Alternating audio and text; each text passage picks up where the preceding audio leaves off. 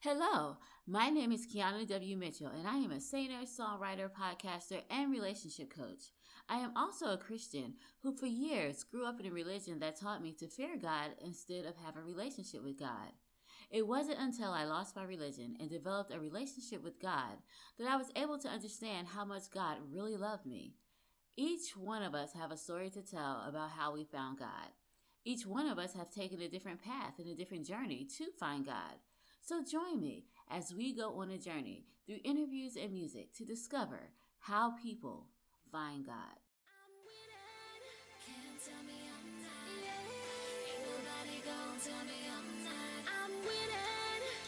tell me I'm not. Yeah. Ain't nobody tell me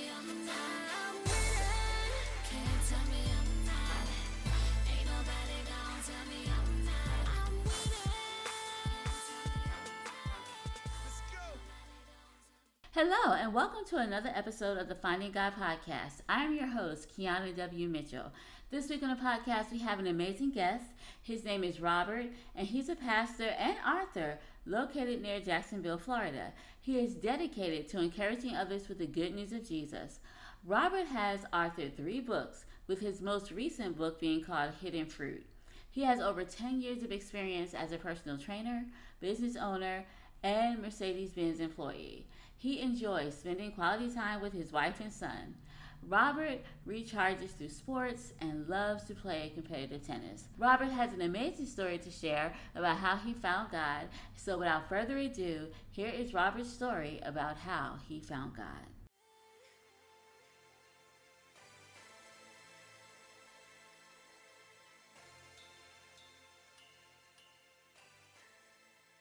Hello, Robert. How are you doing today? I'm doing great. Thank you for having me on. Thank you so much for being a guest. I truly appreciate it. Now, I know we met on the Find a Guest website, so I'm really excited to hear your story of how you found God. It when your little your message was intriguing, so I was like, oh, well, I really want him to be a guest. So thank you for agreeing to be a guest on the show. You're welcome.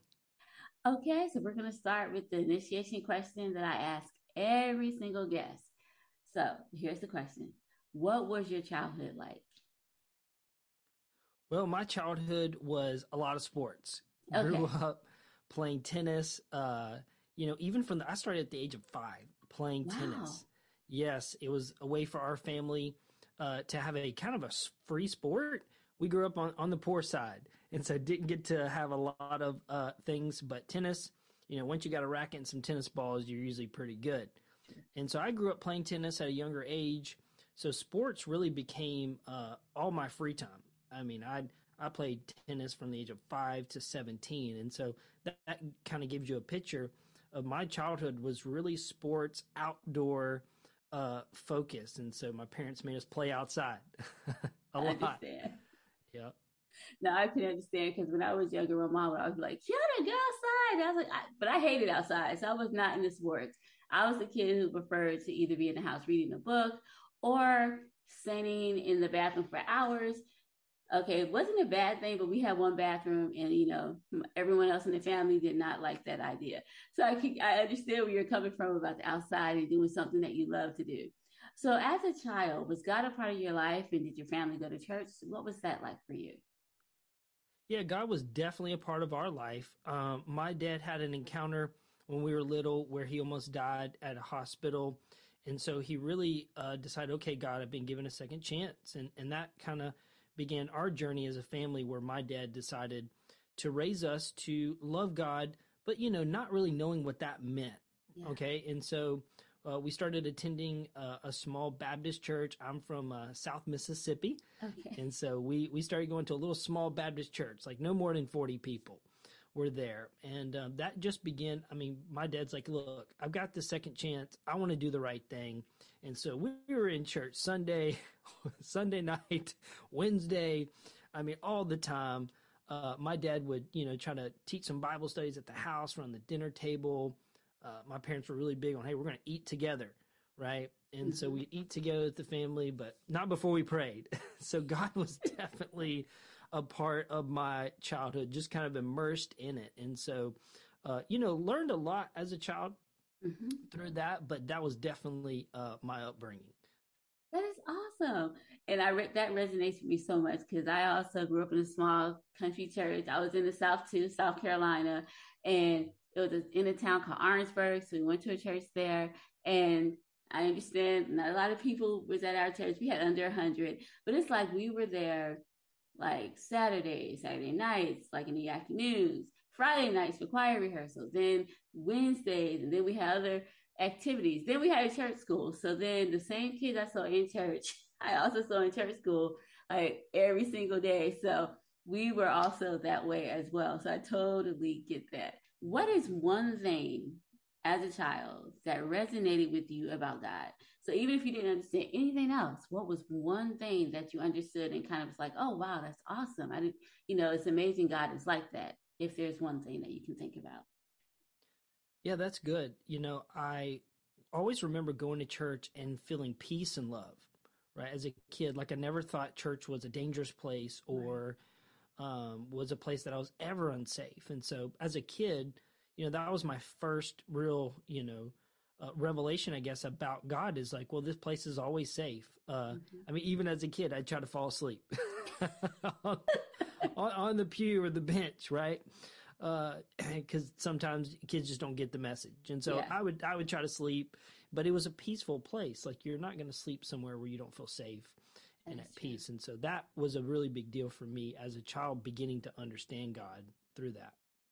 Yeah, I like that. I used to fall asleep too. And it was peaceful. I agree with you because it's like you went there, you never thought you were in any danger. You felt free to walk through the church by yourself. There was no stranger danger. So I totally understand that because I've had the same experience as a kid going to church. It was a peaceful place, a safe place, and I never worried or thought about safety in that environment. Yep. So, as you got older, tell me how God played into your life, or if He didn't play into your life as you went through your adolescent years. Yeah, so um, you know, being at home, my dad was like, "Hey, as long as you you live here, you're going to church." So I went to church, you know, whether I liked it or not at some point uh, in in my teenage years.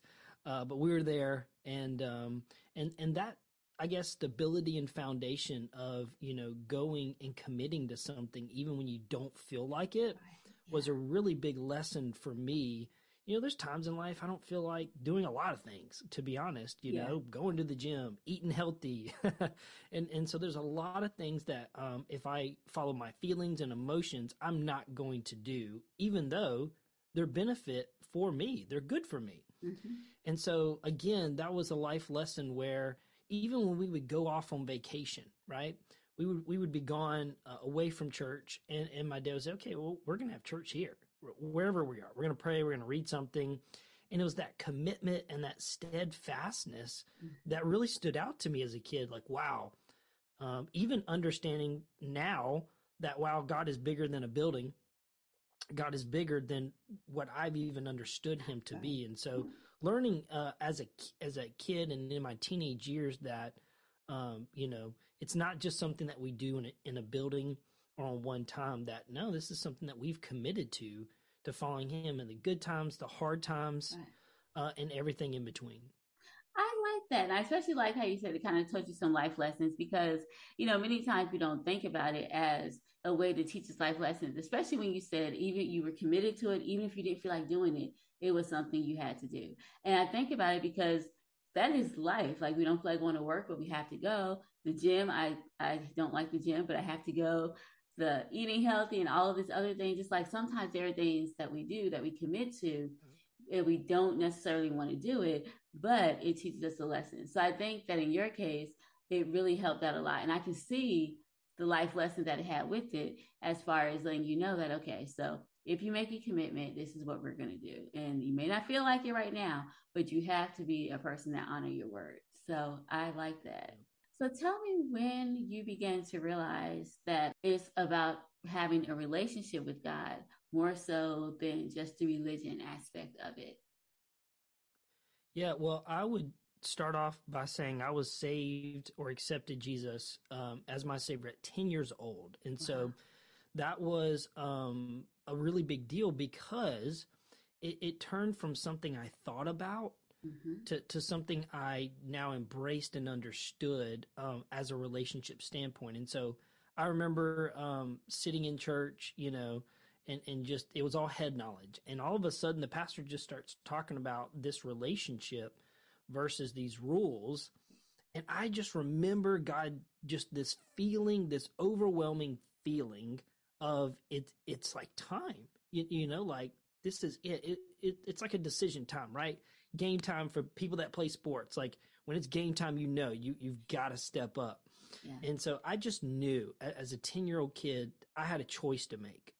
And I just felt this decision. And so I decided to accept uh, Jesus went to the pastor in the front. That's how you know it's a big deal for a 10 year old to walk yes. up in front of the church, uh, especially a small church when everybody knows you. And so I remember my dad told me, you know, a while back, he's like, I had no idea what you were doing. I don't know why you left. You know, it's funny. Um, but th- I remember that night. I remember that night so clearly, like it was yesterday, where I, when I went to bed, I felt so much peace. It was almost like my dad was standing guard over me at night. It, it was that kind of feeling that, like, no matter what was going on, I was safe. So for the first time, you know, what I felt in church, that peace, that comfort was now in my home. What was now, I mean, from a 10 year old, you know, like, what do I really got to be afraid of? Right. Right. Uh, the the monsters under the bed or something like you know but i remember for the first time feeling absolute peace that i'd never experienced before and so i can actually look back on that moment even now and know that that experience was real because I know what I felt and no one can take that away from me. No, I agree because I know now I think it's great that you did it at 10 years old because that is huge for you to feel that and to know that and to get the whole relationship aspect at 10 years old. I think that is huge. I didn't start thinking about that until I got much older. I remember being 10 and 9 and my sisters were getting baptized, but I was not doing it. And everyone was like, Keana, go ahead, do it. And I was like, nope. And I guess I'm the kind of person where if I feel like I'm being pressured to do something, then of course I'm just gonna be like, I'm just not gonna do this. So I just gave myself a time limit. I was like, okay, I'll do it when I'm 18. And everyone was like, why are you gonna wait till you're 18? I was like, because I want to. But I'm gonna be honest. I really said 18 because I was putting it off and I just felt pressured to do something I didn't want to do at that moment. And so, but then it's crazy because at 18, it's like that's when I finally did get baptized. But I didn't do it just because I set a date. I did it because that's when I felt God talking to me, and that's when I felt like, okay, I was running away from Him. I'm tired of fighting you. You know, let's let's work together. Let's do this thing. And so that is why I did it at 18. But I think it's amazing because regardless of when you decide to accept God as your personal Lord and Savior, you're going to have some challenges. Whether you are 10, as you get older, there are going to be challenges, or whether you're 18 or whatever age you're going to be. So tell me about some of the challenges that you had after you accepted God, and then tell me how God was able to comfort you and help you make the right decision. And even if you didn't make the right decision, how he was able, how he showed you that he was there for you in spite of everything. Yeah, well, I was um, very blessed to have parents, you know, who um, were really good, you know, wanted to model God. Mm-hmm. And so a, a lot of us see God through the filter of others. Right. You know, yeah. It's why it's why a lot of us, you know, we see other Christians and we're like, no way, I'm not, I'm not following them, yeah. right? Because sometimes we just act crazy, and so, um, but luckily, you know, my parents uh, did a really good job, in, in, my opinion, and so I got to experience God through them in a lot of ways. So when they made mistakes, they apologized. Mm-hmm. That is huge to, yes. for a kid to hear their parents apologize when they make mistakes. I mean, it's even hard for me as a parent to apologize to, to my kid. And so I got to see them model God, model Jesus um, in my own life as I was growing up. And so when I made mistakes, uh, they would remind me, hey, what do you do when you make mistakes? Yeah. What do you do when, you know, you're stuck in a situation that you don't want to be in? How do you respond to this? And so I got to see them model things for me, but I know not everyone does. Right. Uh, and I know a lot of us actually, um, parents are so busy, they're working, they're off, they're doing things, and they don't really spend a lot of time uh, with their kids. And so I would even say, as I became a teenager and began to branch out uh, by myself, I had to now make decisions and choices how I was going to respond. Mm-hmm. And so I think it's important uh, for us to get to that decision making and know that, like, hey, I have a choice how I'm going to respond. And so, like you said, you know, feeling uh, trapped or pressured, um, that's important for parents to realize to allow their kids to be able to make choices Yeah. and to understand at an early age that there's consequences for our choices, but empowering us and empowering people to make choices and and to say, okay, there's going to be consequences for this choice, but I have the Mhm. freedom to choose, and and I believe God gives us the freedom Yeah. to choose and follow Him. Absolutely. And I totally agree with that because I know as a parent, it is difficult to apologize to your kids. But there have been so many times where I had to go back to them, like, you know what? I am sorry. I overreacted. I shouldn't have said it that way. Now, yes, you should have done what I asked you to do, but I should not have, you know, used that tone of voice, or I could have asked in a better way, or something like that. And I found myself coming to agreements with my kids, even when they were younger, even like small things like homework. There have been times where I saw they were doing their homework wrong. All right, now this is a funny story. It's like my daughter was helping my youngest daughter make a paper mache volcano. And I said to her, I was like, you know what? You're gonna need um I think it was baking soda or something. I was like, you're gonna need baking soda for that because if you don't, oh no, it was glue. They were trying to get it to stick together. I said, yeah, so here's the glue. You guys are gonna need it. She's like, Mom, we don't need glue. I was like, Yes, we do. And she's like, Nope, I've done it before. We don't need glue. We're gonna be fine. And I said, Are you sure you don't need the glue? And she's like, Yes. I was like, Okay, well, glue is here if you need it. If you use it, fine. If you don't, that's your choice. And so then let's say 45 minutes later, when she's crying and her thing's not sticking together and everything's falling apart, and she's like, It's just not working. I said, Yes, because remember we had to use the glue, and then we looked it up and it said glue. And she's like, Oh, okay. And so then I helped her. But the point was, I didn't force her to use the glue. And I didn't do that because mm-hmm. I was like, you know, she's going to have to make a decision if she's going to do this or not. Now, of course, it's the to- it's, it's the wrong way of doing it. But I had to let her make that mistake because if I didn't, she would have just seen it as like, my mom's always making me do stuff or this. But when she saw the logic behind it and why she had to use the glue, then it changed how she thought about things.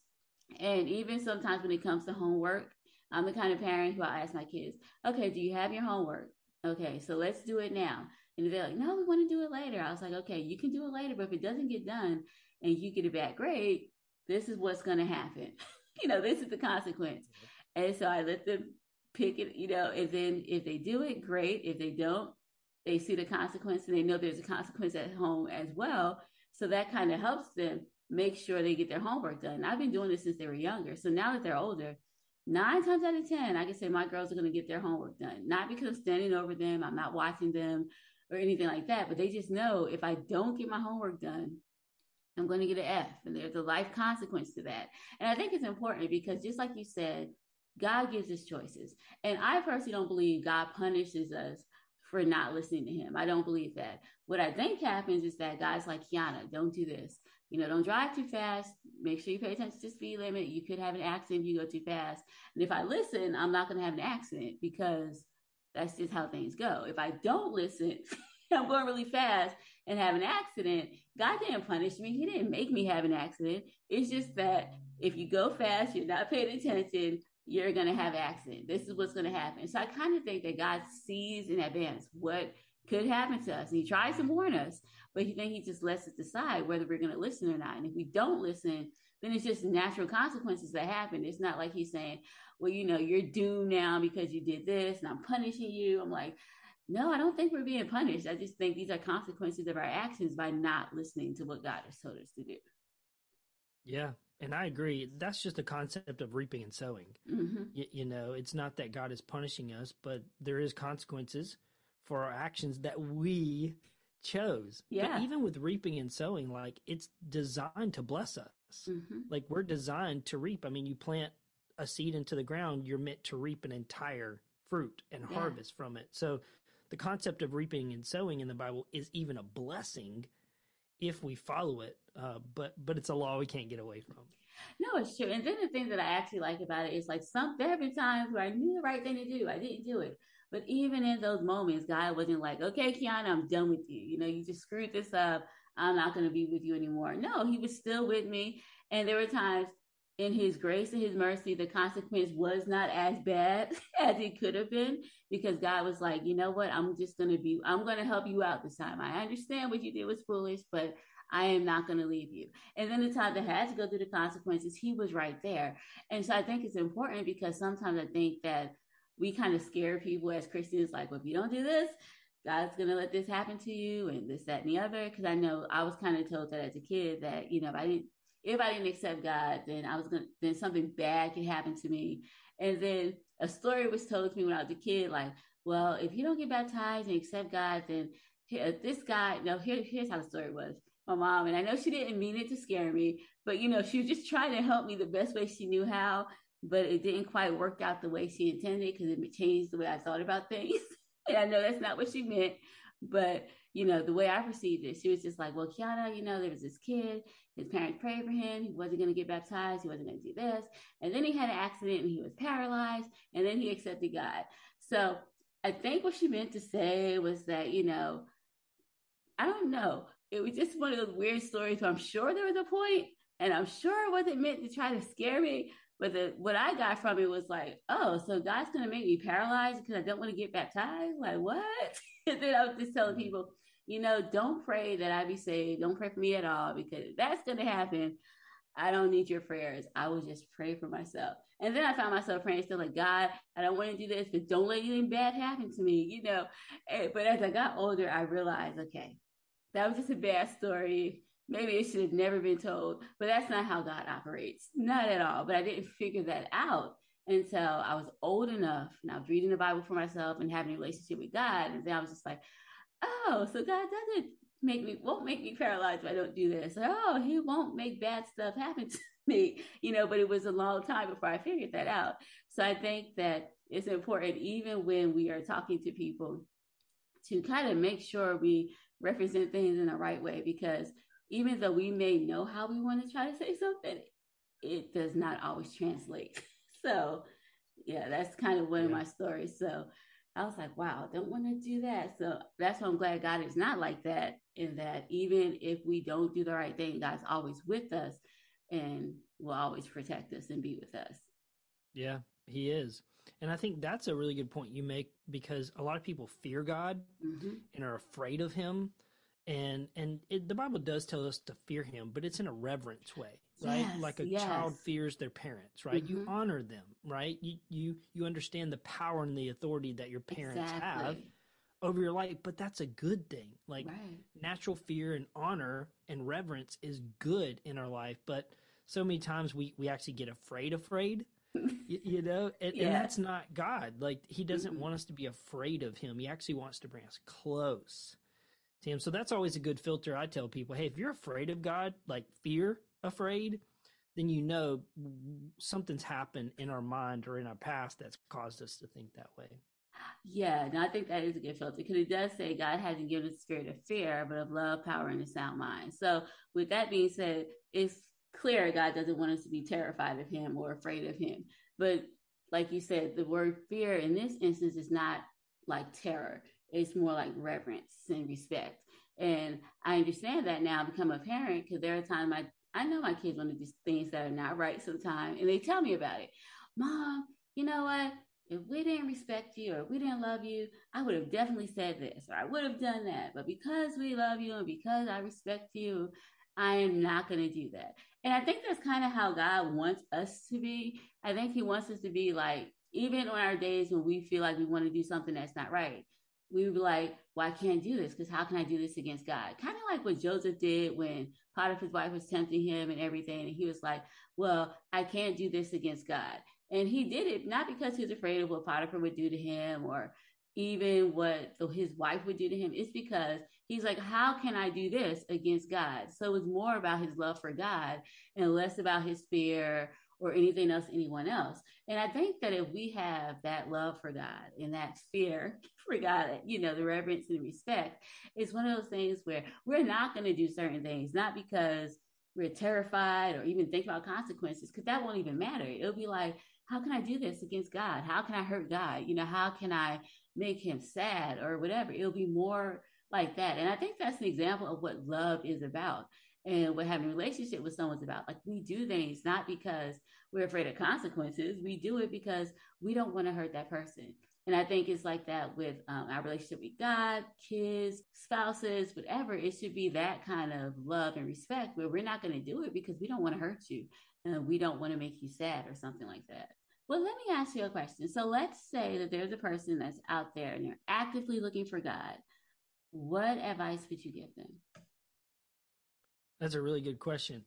I would say um, you're gonna find what you're looking for, and and so I, I've walked a lot of people through. You know, is God real? And and on their pursuit in their journey to to know God, and we have to be careful when we pursue something mm-hmm. because we're gonna uh, we're always going to come with a bias. We're always going to come with an experience that we have, and that's not wrong but we need to be aware that I'm approaching this journey, this pursuit with a bias that either I believe in God or I don't, or I've got this good experience or I've got a bad experience. And so I would say um, just be aware of your predetermined viewpoints and, and biases on things because they do exist and they yeah. are there. And, and every psychological study and research that you'll find everyone's approaching it with a bias. If you grew up in church, you're going to approach God with a filter of how you grew up and based off that denomination and if it was good or if it was a bad experience. And so in our pursuit, it's very healthy. One of the things I pray as much as I can remember is God, just show me something I don't understand.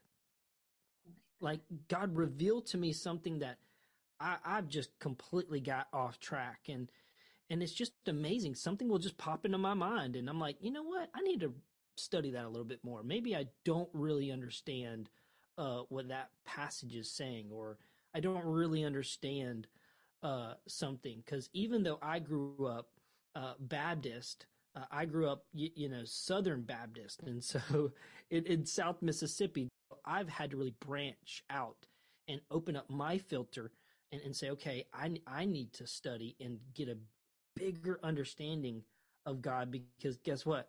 God's even outside the United States and, and yeah. he's been moving for a long time. And so I would say that's the, that's my biggest advice is just be careful how we approach our journey.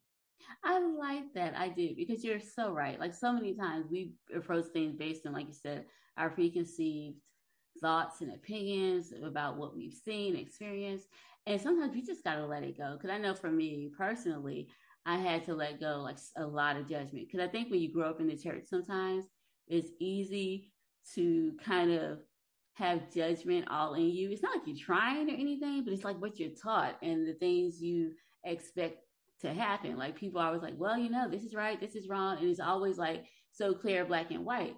But what we don't understand is that we're not God. Like, I don't know what God thinks about this person. And I know he loves them, but only God can judge. And I think that God is the only one who should be able to tell people, you know, what you're doing is right or wrong. I think we should love. We should be an example. Our our actions should speak louder than our words. People should be like, well, you know, I'm not going to do this around them because that's just not who they are. It should be something like that instead of us saying stuff like, well, don't do this. I don't do this. You know, I think if we have to say so much what we don't do, then we're not really living the way we're supposed to because people should be able to see it. So for me, it was just about the whole judgment thing. And so as I began to have a relationship with God, God had to take that out because my preconceived notion was like, I'm right, everybody else is wrong. And that's not how that is. You know, that's just not how that works. it doesn't work that way. So I totally understand that. I love that you said that because so many times we can't see who we really are because of the fact that we have so much going on and we have to let that go. So thank you for bringing that out. I appreciate it. Yeah, you're welcome. Judgment is like putting on a pair of glasses. Mhm. We're gonna see through that filter and that lens because we've decided to judge. So, and then sometimes we forget that we're wearing the glasses. Well, that is so true. So true. I love that. All right. Well, thank you so much for being a guest on the Finding God podcast. It was amazing talking to you. And thanks again for being a guest. You're welcome. It was an honor. Wow, what an amazing interview. I especially love the part when Robert talks about how when it comes to fearing God, it's not a fear of terror, it's a fear of love and respect. And how if you find yourself being afraid of God, then maybe you need to revisit some things because that's not the feeling God wants you to have when you think about Him. I also like the part how Robert's story, in his story, he talks about how he grew up in the church and how he did the right things and how he did what he was supposed to do. But the thing that resonates the most is that even though he did all of these things, he still needed God. And so, what I want to do is just encourage you. I know sometimes we think that our life have to be a mess or in chaos before we can find God and before God can help us, but that's not true. Even if your life is going smoothly and everything is fine, you still have a need for God, and God can still find you in a life that's not stressful and not chaotic. So, let me encourage you this week if your life is calm and not stressful and pleasant, you still need God, and God is still looking for you. Now, the song we're going to listen to is from our artist of the week, Sam and His Sound, and we are going to listen to their single, Jesus is Love.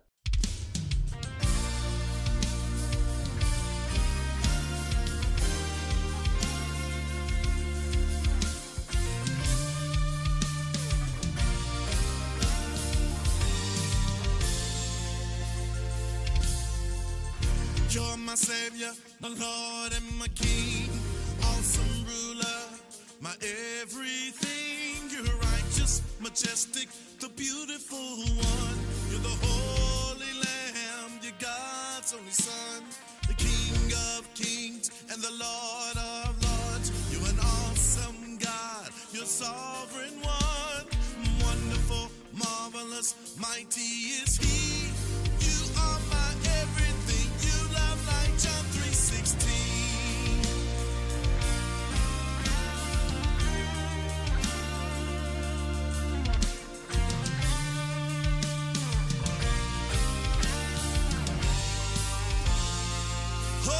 You're my father, my brother, my closest friend, the first and the last, beginning and the end. The love you gave, I cannot compare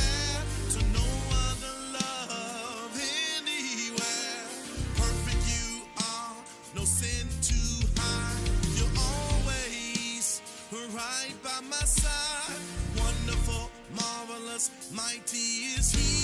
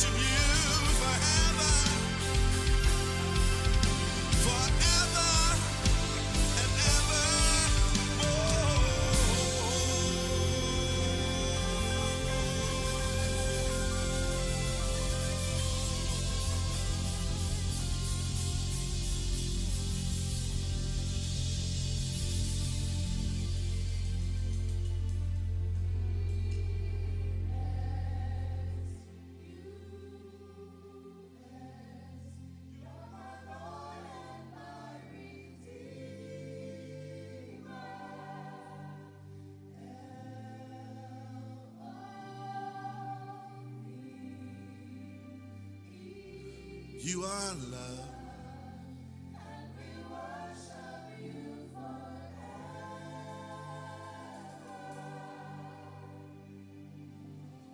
And we worship you forever.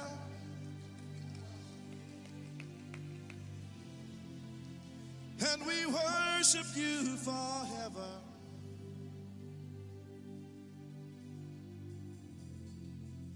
We lift our hands and we worship you forever.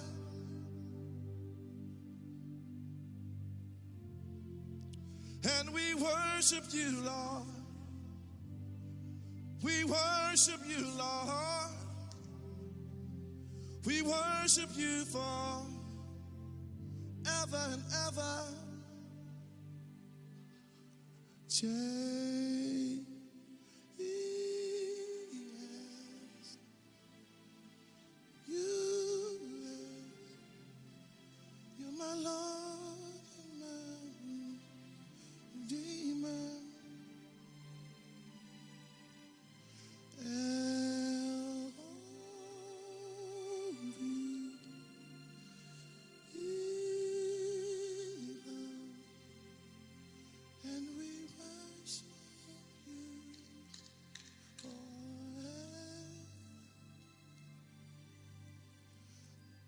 Forevermore.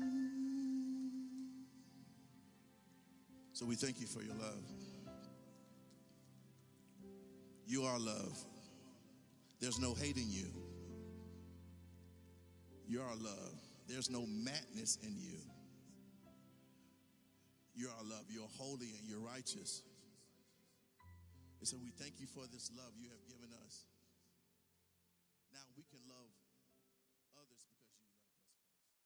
Before I end the podcast, I would like to thank you so much for being here with me today and listening to another inspirational story about how people find God. If you love the podcast as much as I love spending time with you, I encourage you to share this week's episode with a friend or family member and to make sure that you like and follow the podcast wherever you listen to podcasts. I will also love it if you would leave a review for the podcast so that you can let me know how much you are enjoying the show.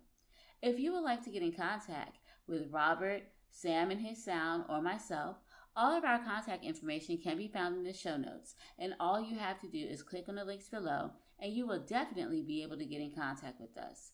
If you would like to be a guest on the podcast, click on the email address in the show notes and let me know that you would like to be a guest, and I will make sure that I get in contact with you and schedule a day and time for you to record an interview. If you would like to submit music to the podcast, click on the email address in the show notes and send me an email letting me know that you would like to submit a song for the show. In this email, send a picture, a short bio, and an MP3 of the song that you would like to submit. Well, I think that's all for now. So until next week, have an amazing day and a wonderful weekend. Bye bye.